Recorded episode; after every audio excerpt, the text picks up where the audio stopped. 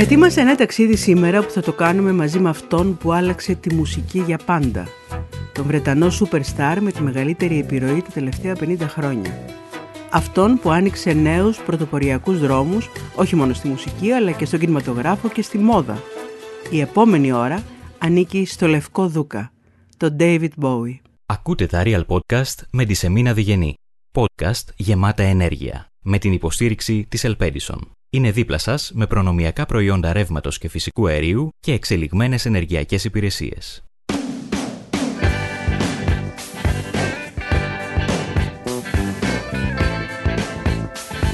Γεια σας. Είμαι η Σεμίνα Διγενή και αισθάνομαι παράξενα που έχω την ευκαιρία να μιλήσω από καρδιάς και όπως ακριβώς αισθάνομαι για ένα από τα λίγα ενδάλματά μου στη μουσική. Έχω τρακ και ταυτόχρονα χαίρομαι τόσο πολύ που θα ζωντανέψει για λίγο μέσα από την αφήγηση ιστοριών, μέσα από μουσικές και τραγούδια αυτός ο εκεντρικός πολυκαλλιτέχνης, αυτή η ηγετική φυσιογνωμία της παγκόσμιας μουσικής βιομηχανίας με πωλήσεις που αγγίζουν τα 130 εκατομμύρια δίσκους. Ο Μπόουι επηρέασε δεκάδες καλλιτέχνες και συγκροτήματα και επέδρασε καταλητικά στη διαμόρφωση της pop κουλτούρας του 20ου αιώνα σήμανε την έναρξη του κινήματος του glam rock δίνοντας τέλος στην εποχή των hippies. Αυτός που έλεγε πως το αύριο ανήκει σε αυτούς που το άκουσαν να έρχεται. Μια φορά και έναν καιρό, έναν χειμώνα του 1947, γεννήθηκε στο Brixton του Λονδίνου ο David Robert Jones. Γεννήθηκε ίδια ημερομηνία με τον Priestley, ακριβώς 12 χρόνια μετά. Όταν ήταν μικρός είχε είδωλό του τον ετεροθαλή αδελφό του, τον Τέρι Μπέρνς. Ήταν ο μέντοράς του στη μουσική, την ποίηση και την πολιτική. Αργότερα όμως ο Τέρι διαγνώστηκε με παρανοϊκή σχιζοφρένεια και το 1984 αυτοκτόνησε πέφτοντας στις ράγες του τρένου. Σαν να μην έφτανε αυτό, δύο από τις θείες του αυτοκτόνησαν και αυτές και μια τρίτη υποβλήθηκε σε λοβοτομία αφού κρίθηκε επικίνδυνη.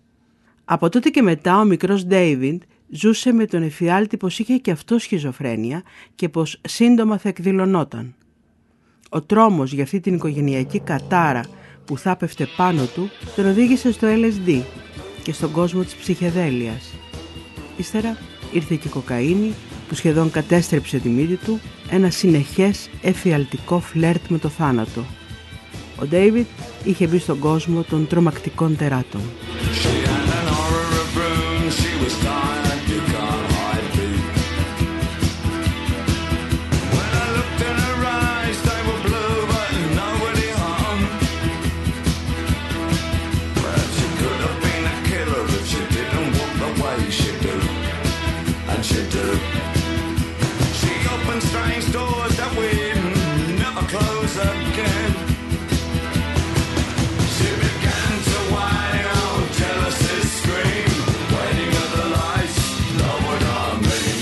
Γύρω στα 14 του κατάλαβε ότι το σεξ είναι πολύ σημαντικό.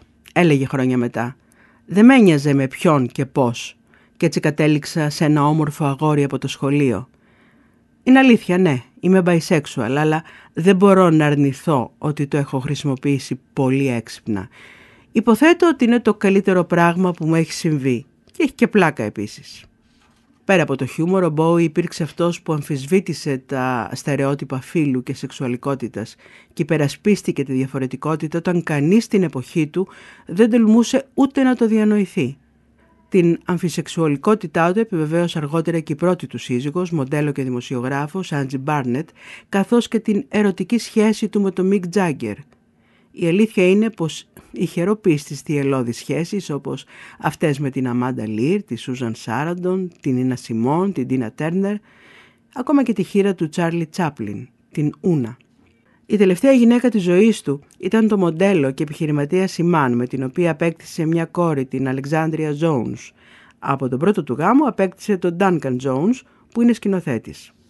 Συνήθως απαντούσε στα κουτσομπολιά έτσι επειδή έχω κουραστεί να αποφεύγω ερωτήσεις για το τι έκανα και τι δεν έκανα, όποιος θέλει να μάθει πικάντικες ιστορίες για μένα, δεν έχει παρά να διαβάσει τις 30-40 βιογραφίες μου και να επιλέξει τη φήμη της αρεσκίας του. Έτσι ακριβώς απαντούσε. Εμείς όμως τώρα ακούμε τον Μπόι και τον Τζάγκερ να τραγουδούν και να χορεύουν στο δρόμο.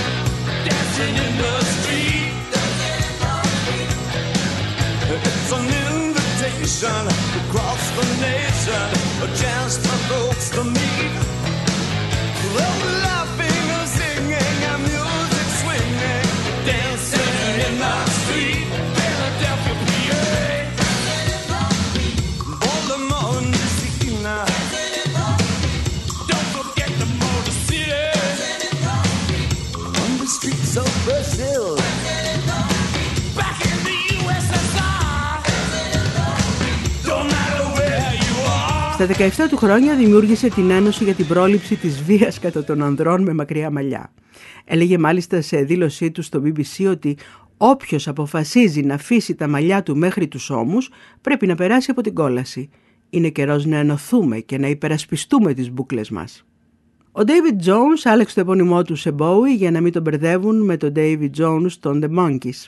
Ο νέος David, ο Bowie, επαναπροσδιορίσε τα μουσικά είδη και τις δυνατότητες της ζωντανής εκτέλεσης.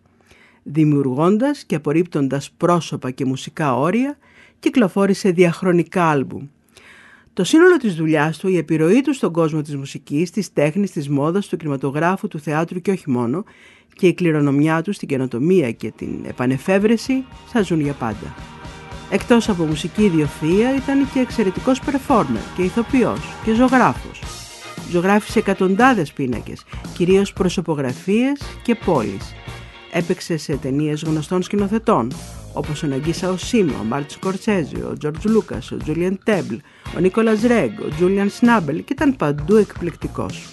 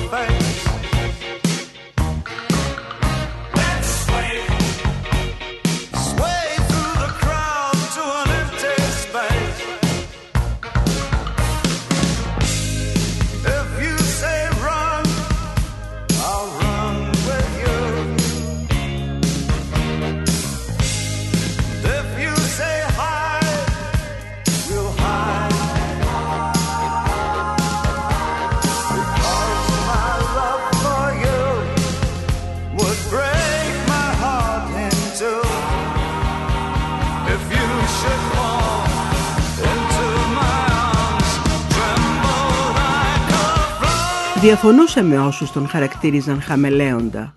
Τους διόρθωνε λέγοντας «Ο χαμελέον αλλάζει το χρώμα ή το δέρμα του προκειμένου να προσαρμοστεί στο περιβάλλον». Εγώ νομίζω πως κάνω το αντίθετο. Ε, ναι. Η ηθοποιός Τίλντα Σουίντον αγαπούσε πολύ τον David Bowie. Όλοι εμείς οι θαυμαστές του θυμόμαστε το ανατριχιαστικό γράμμα της που διάβασε στα εγγένεια της έκθεσης για εκείνον στο Μουσείο Victorian Albert του Λονδίνου. Σε αυτό το γράμμα μεταξύ άλλων του έλεγε «Είσαι ο αγαπημένος εξωγήινος των ανθρώπων, σίγουρα ο δικός μου. Αγαπημένε Dave, εδώ είμαι κι εγώ, ανάμεσα στους επίλεκτους του τμήματος ανώνυμη μποουική του Λονδίνου. Όλοι οι υπέροχοι τρελοί βρίσκονται εδώ απόψε. Όλοι κουβαλήσαμε τις δικές μας ρίζες, τη δική μας πορεία σε αυτό το δωμάτιο. Μερικοί από εμάς, οι αξιοζήλευτοι, ανακάλυψαν νωρίς την κοινότητα και τα πανηγύρια στα λονδρέζικα Bowie Nights, στα αντίστοιχα του Σαν Φρανσίσκο, στο Όκλαντ και σε όλα τα ενδιάμεσα σημεία του χάρτη. Για τους υπόλοιπους από εμάς, οι σχέσεις μας με τη μουσική σου ήταν μοναχικοί. Σαν να έστελνε ένα προσωπικό κώδικα Μόρς από το σύμπαν, σαν τα ψυχουλάκια που ακολουθεί στο δάσος προς την ενηλικίωση. Είμαι σίγουρη ότι έστρωσε στο δρόμο για όλους εμάς, τα αλόκοτα, ιδιοσυγκρασιακά παιδιά. Πέρασε στο χέρι σου πάνω από τον ώμο μας και μας κράτησε ζεστούς και ασφαλείς κάτω από τη φτερούγα σου. Ήσουν, είσαι ένας από μας και παρέμεινες το θνητό σύμβολο που μπορούμε να βασιστούμε ανάμεσα σε όλα τα αθάνατα που μας έχεις χαρίσει. Σκέφτομαι πώς αισθανόμουν κάποτε, ένα μοναχικό φρικιό που σε ακολουθούσε. Ένα φρικιό ήμουν σαν και σένα. Ένα φρικιό που σου έμοιαζε και λίγο. Τι κι αν δεν είσαι εδώ απόψε είμαστε εμείς. Εσύ μας έφερες κοντά, όλα μας τα γερασμένα φρικιά, όλα τα αιώνια αγόρια και κορίτσια, όλους τους μοναχικούς δανδίδες. Εσύ μας κράτησες μαζί, Μαζί για σένα, Dave Jones. Όχι τόσο απόντα. Όχι τόσο, αόρατε φίλε μας. Κάθε εξωγήινου, αγαπημένη εξάδελφε. Σίγουρα δικέ μου, δική σου για πάντα, Τίλι. Αυτά τα τρυφερά του είχε πει η Τίλντα Σουίντον. Και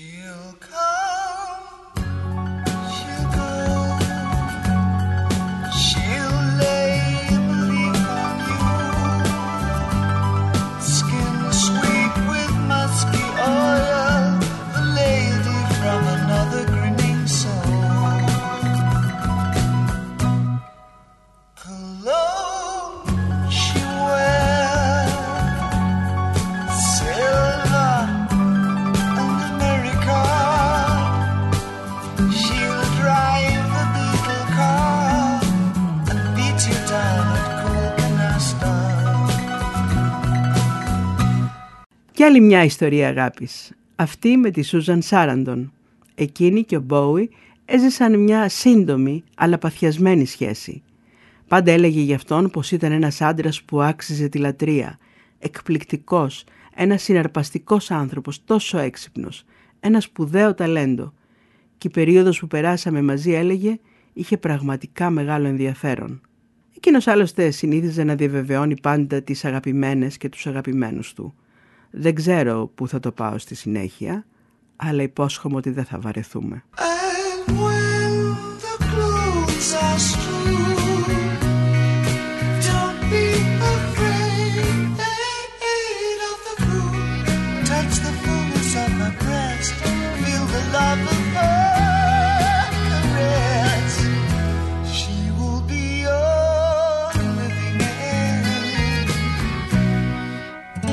Στο βιβλίο μου «Η απίθαρχη των εκδόσεων Κάκτος» βρήκα τρόπο να τον συναντήσω στην 30η σελίδα.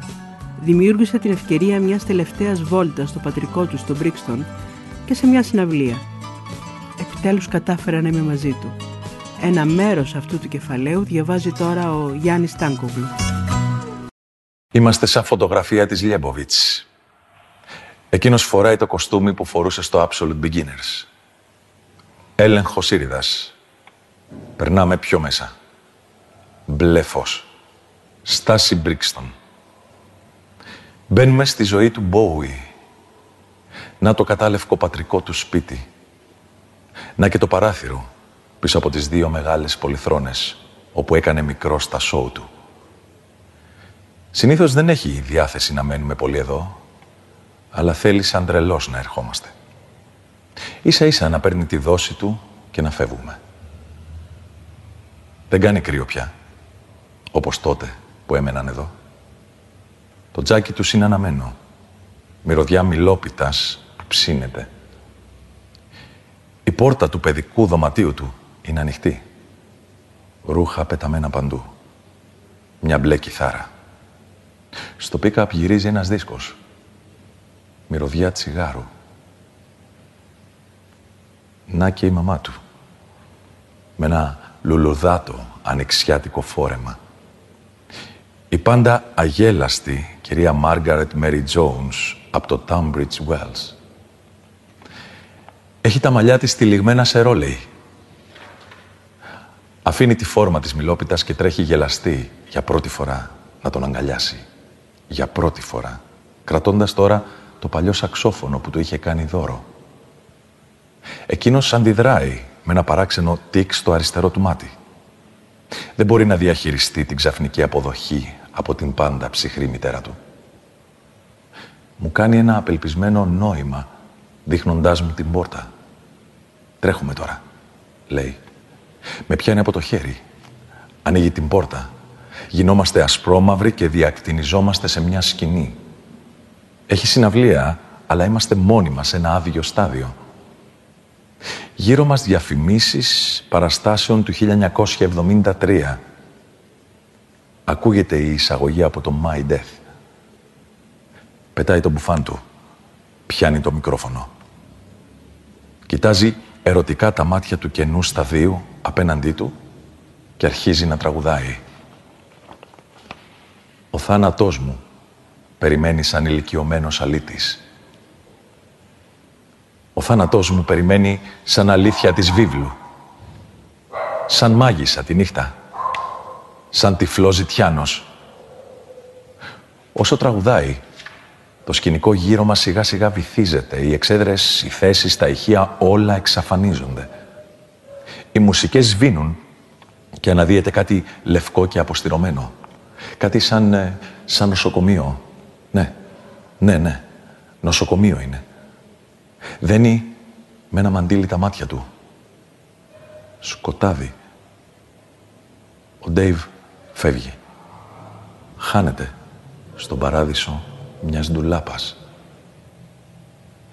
Ο Προύστ έλεγε πως μια μνήμη είναι τόσο αληθινή όσο την τελευταία φορά που την ανακαλέσαμε.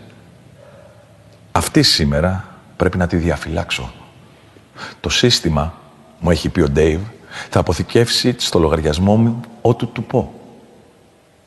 Ο λογαριασμός μου βέβαια είναι παραφουσκωμένος με σωρία δραματικών αφηγήσεων και άπειρα άλμπουμ εικόνων που δεν φωτογραφήθηκαν ποτέ. Αν συνεχίσω να φορτώνω τόσο βαριά αρχεία, στο τέλος θα κρασάρει.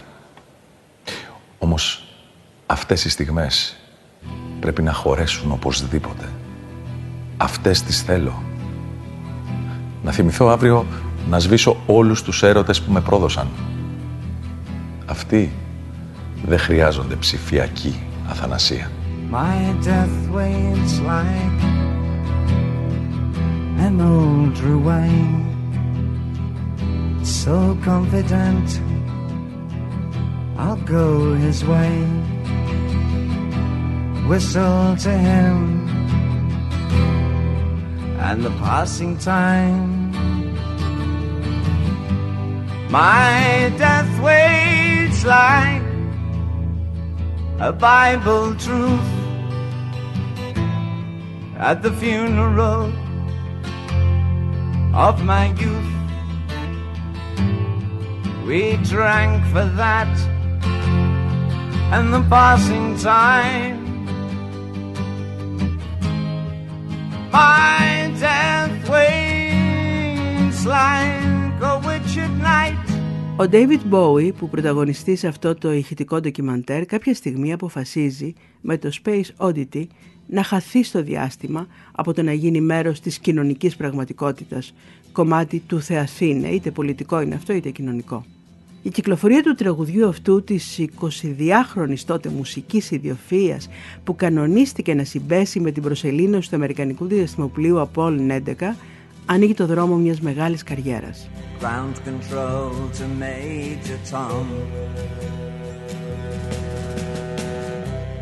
Ground control to Major Tom.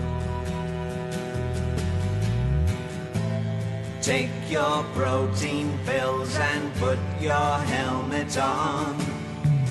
Ten. Ground control Nine. to Major Tom. Eight. Seven. Six. Commencing countdown engines on. Three, two. check ignition and may God's love be off. with you.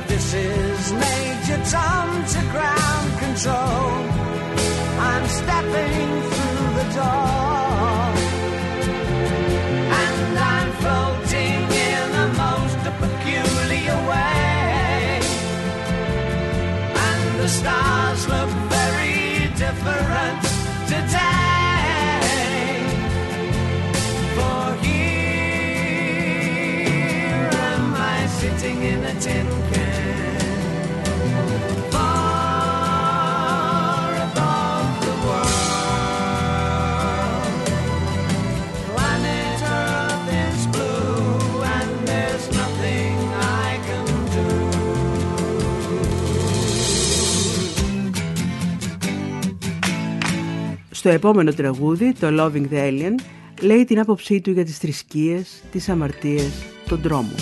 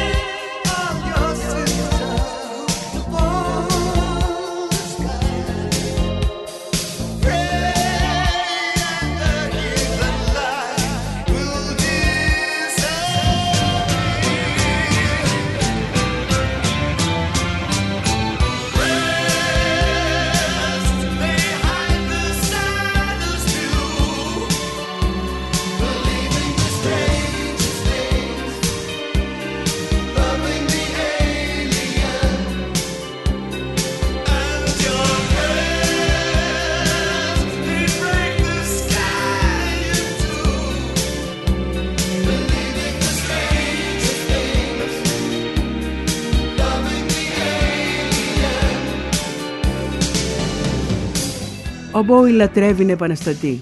Κάποια στιγμή θα αρνηθεί και τον τίτλο Ευγενίας που του προτείνει η Βασίλισσα της Αγγλίας. Θεωρεί πως η μουσική του τα λέει όλα για αυτόν, τις θέσεις και τις απόψεις του, και με αυτήν κάνει τις παρεμβάσεις που θέλει. Η μουσική και μόνο αυτή είναι η πολιτική του ταυτότητα.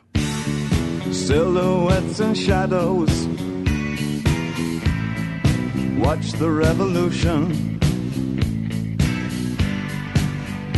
No more three steps to heaven.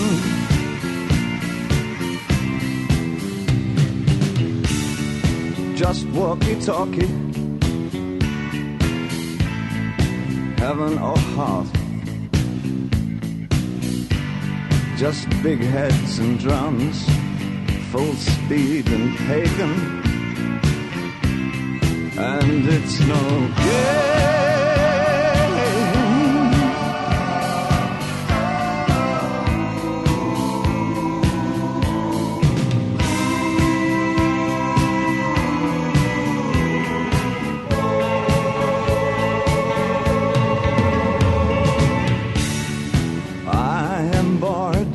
Το 1972 πάντως η παράσταση Ziggy Stardust στο Λονδίνο αφήνει εποχή με την πρωτοτυπία της. Ο Ziggy υπήρξε ο διασημότερος εξωγήινος rockstar. Ένα μυστήριο πλάσμα που έφερε για πρώτη φορά τη λάμψη των αστεριών και του διαστήματος στη σύγχρονη μουσική ιστορία. Μετά από αυτό, ο Μπόι γίνεται ο λεπτός λευκός Δούκας. Ο Δούκας που ήταν βυθισμένος στις ουσίες ζώντας μια ζωή χωρίς αύριο. Ήταν τότε σκιά του εαυτού του, με καταστραμμένη υγεία και ψυχολογία. Λέγεται πως ζούσε σε μια φούσκα, αποσυνδεδεμένος από τον πραγματικό κόσμο. Ζούσε εντελώς αλόκοτα, έγραφαν τότε. Τα μόνα που έτρωγε ήταν πιπεριές και γάλα. Λένε πως φύλαγε τα ούρα του στο ψυγείο, ώστε κανένας μάγος να μην μπορεί να τα χρησιμοποιήσει για να τον μαγέψει. Έφτασε στο σημείο να πιστεύει πως τον είχε κυριεύσει ο διάβολος. Δύσκολη, επώδυνη και επικίνδυνη εκείνη η περίοδος των ουσιών. Το alter ego του, ο Ziggy Stardust, αυτός ο bisexual rockstar ο οποίος ήρθε να σώσει τη γη από μια μεγάλη καταστροφή και οι άνθρωποι τον κατασπάραξαν πάνω στη σκηνή, χαρακτηρίστηκε ως ένα από τα καλύτερα έργα στη δισκογραφία του David Bowie διασώζεται στην Εθνική Βιβλιοθήκη Ηχογραφημάτων της Βιβλιοθήκης του Κογκρέσου των Ηνωμένων Πολιτειών ως ένα αριστούργημα υψηλής μορφωτικής, ιστορικής και καλλιτεχνικής σημασίας. Κάποιοι ακόμη δεν έχουν ξεκαθαρίσει αν τελικά ο Μπό ήταν άνθρωπος ή ένας εξωγήινος που έπεσε στη γη.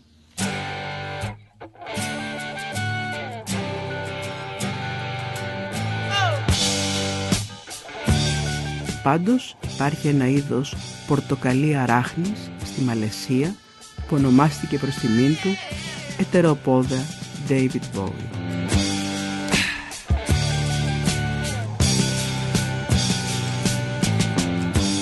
Ziggy played guitar jamming good with Weird and Gilly and the spiders from Mars.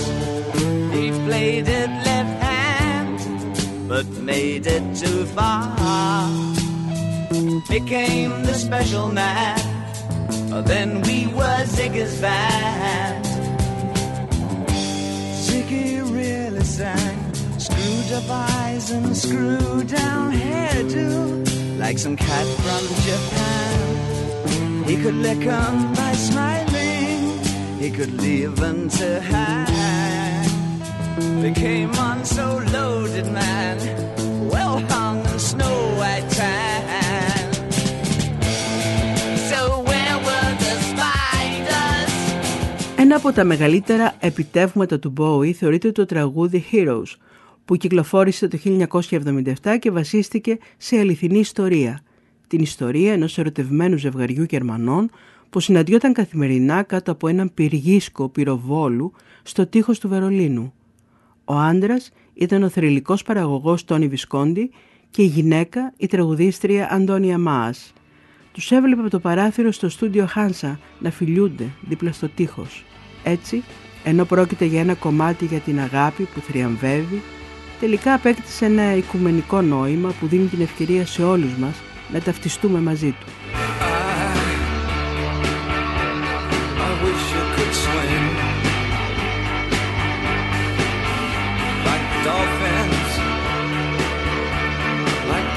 can swing.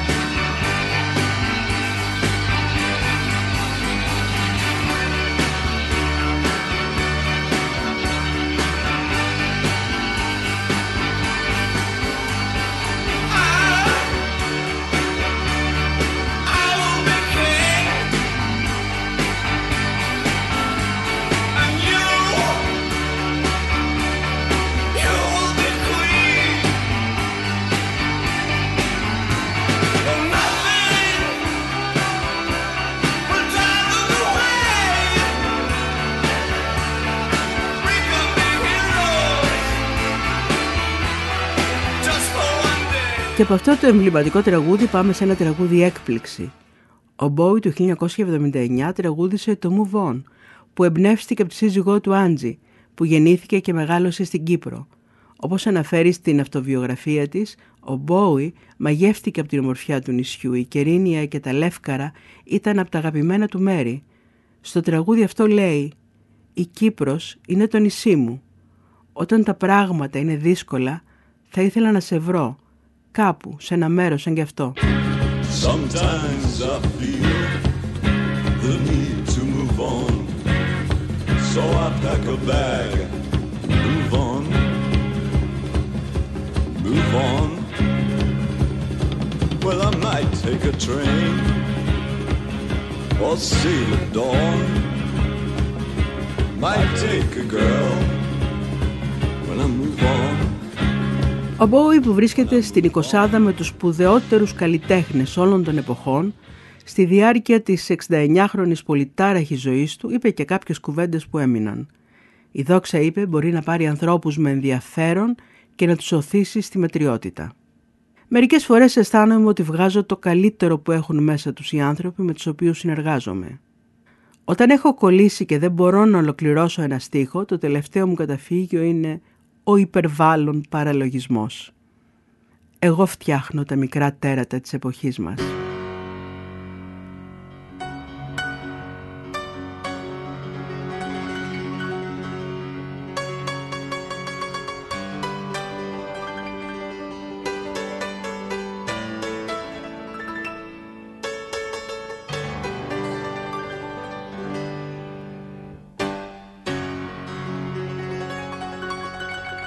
Το αγόρι από τον Μπρίξτον άφησε ισχυρότατο αποτύπωμα στην τέχνη, ιδιαίτερα το έργο του στη δεκαετία του 1970.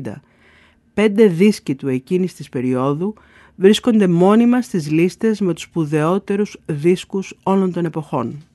Πέθανε από καρκίνο στο Ήπαρ δύο ημέρες μετά από τα 69 γενέθλιά του, στις 10 Ιανουαρίου του 2016 και δύο μέρες μετά από την κυκλοφορία του Black Star, του τελευταίου του δίσκου που οι αναγνώστες του περιοδικού Rolling Stone ανακήρυξαν ως τον καλύτερο δίσκο εκείνης της χρονιάς. Ο μεγάλος καλλιτέχνης έμαθε για την κακή κατάσταση της υγείας του λίγες εβδομάδες πριν φύγει από τη ζωή. Ο λεπτός λευκός δούκας με την εκεντρική προσωπικότητα δεν πίστευε στο θάνατο.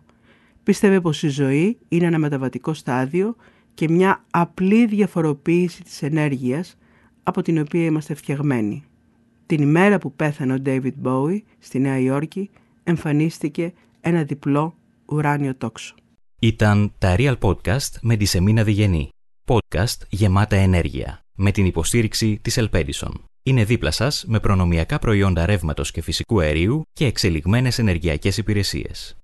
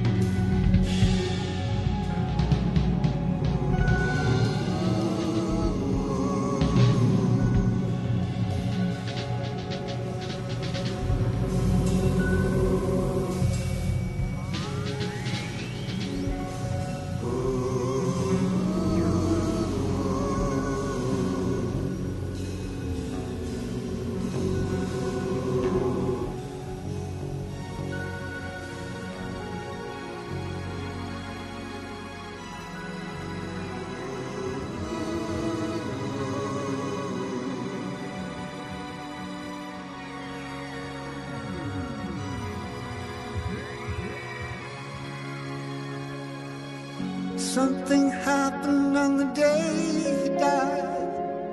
Spirit rose a meter and stepped aside. Somebody else took his place and bravely cried. I'm a black star. I'm a black star. How many times does an angel